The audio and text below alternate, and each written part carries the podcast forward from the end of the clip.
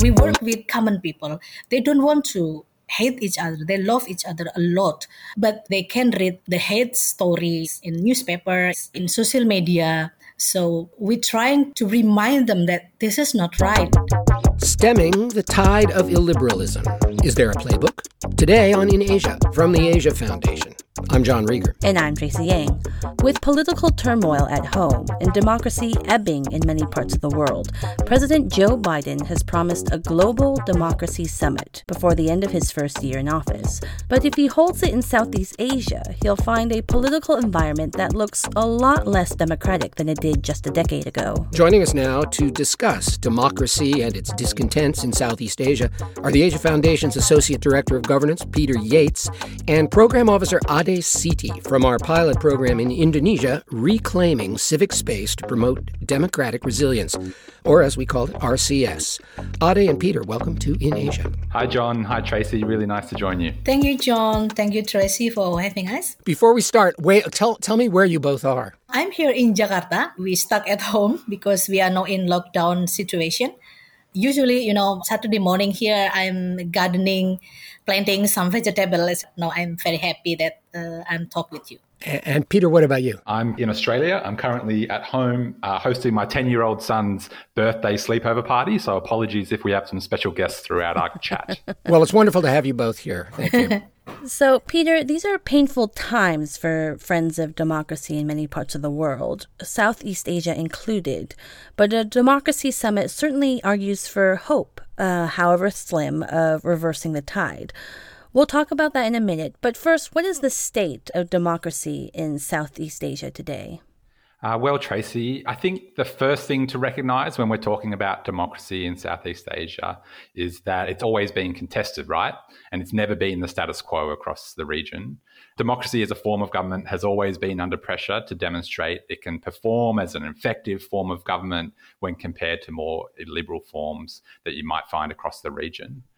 But when we look at the current state of democracy and more recent trends, I guess there's there's not a lot of good news. Democratic institutions are under significant strain in many countries in the region, um, whether that be because of questionable electoral systems or executive governments moving to squash independence of judiciaries or the media or generally just making it harder for civil society to thrive and play that important accountability role that they should.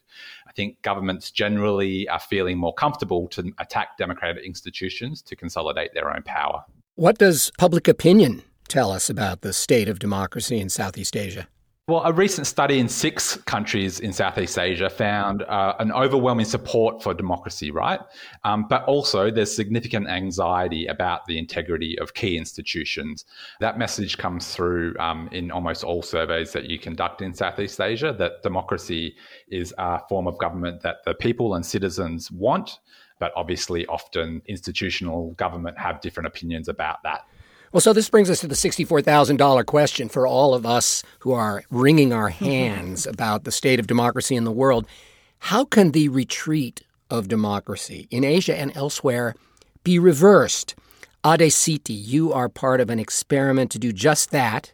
The Foundation's Reclaiming Civic Space to Promote Democratic Resilience program, or RCS. How does RCS work? Yes. The goal of the program is to strengthen democratic institutions and to improve the quality of democratic processes in Indonesia. We try to provide alternative narrative to identity politics. So we provide capacity building on democratic values. We promote citizen journalism, including how we use media wisely to promote a healthy democracy. We also facilitate various forums, Women Forum, Youth Forum, People with Disabilities Forum, and then the creation of coalitions to identify their shared agendas and push local politicians to take into account development issues rather than you know busy responding to identity politics contestation in the region Okay, replacing the discourse of division with constructive conversations and coalitions. So, what does success look like for this pilot program? I think for, for RCS and more generally the concept of democratic resilience, it's about bolstering and strengthening the existing democratic institutions that are already existence in any one place. So democratic resilience, you know, really refers to the political system's ability to cope, survive, and recover from the 21st century governance challenges that you know we see across the world and and specifically here in Southeast Asia. So for this project, identifying the importance of local narratives and how they inform people's perceptions of the importance of democracy. If we're able to see those narratives change to be focused on constructive conversations about governance, local level issues, and if you can see conversations happening between citizens and their political representatives who hold political power and decision making capabilities, that's where we think success lies and, and what we'll be looking to achieve. The forces that democracy has been contending with have an uncanny power to set people against one another.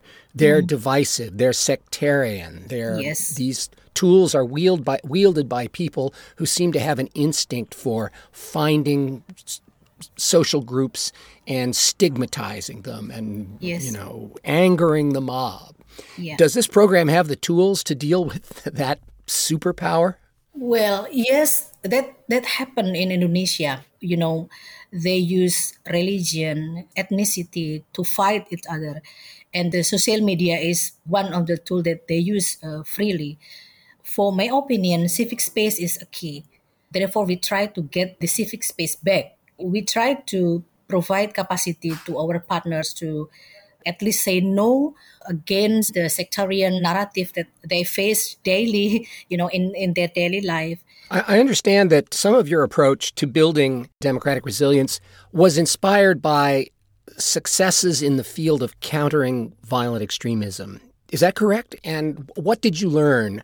What have we learned from countering violent extremism that can be applied uh, to bolster democratic resilience? Much like violent extremism narratives, anti democratic narratives don't come out of nowhere. They start at the grassroots level. And so this programming is an attempt to recognize that and to address the problem at the root cause, at the local level, where there's an opportunity for people to decide how they talk about and discuss these issues, whether they're talking about their local problems in terms of how they can be fixed, a problem solving approach that is about participatory discussion, or whether they are framed by illiberal thought, framed by discourses that are about um, separating and causing division within local communities. And so that's that's what we're trying to address here at the local level, at the root cause. So how do you reclaim this space and keep divisive politics from taking over?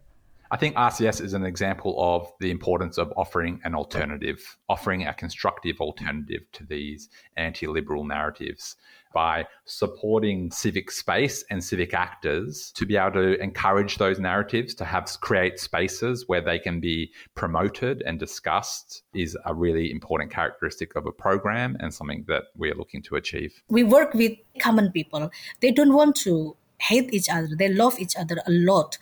But they can read the hate stories in newspapers, in social media. So we're trying to remind them that this is not right. And then we have to be a champion to stand against this one.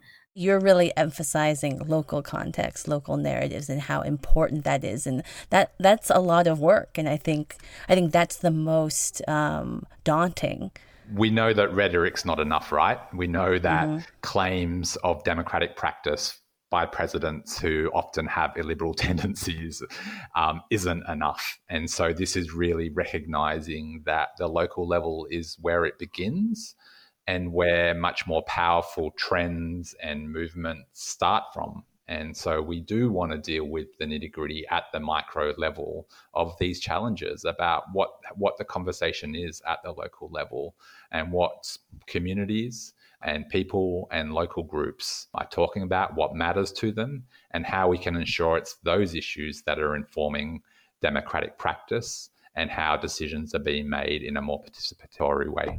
The Asia Foundation's Peter Yates and Ade Siti. Thank you both for joining us today. Thanks, John. Thanks, Tracy. Thank you. It is a lovely to talk with you. And that's our show for this week. Ade and Peter have written at greater length about democratic resilience in Southeast Asia in this week's blog. Please take a few minutes and check it out. And while you're there, subscribe to the In Asia podcast. I know I do. We're taking some time off in August. Cancun again? I never went to Cancun. Okay. But we'll be back on September 1st. We hope you'll join us. Until then, I'm Tracy Yang. And I'm John Rieger. Thanks for listening.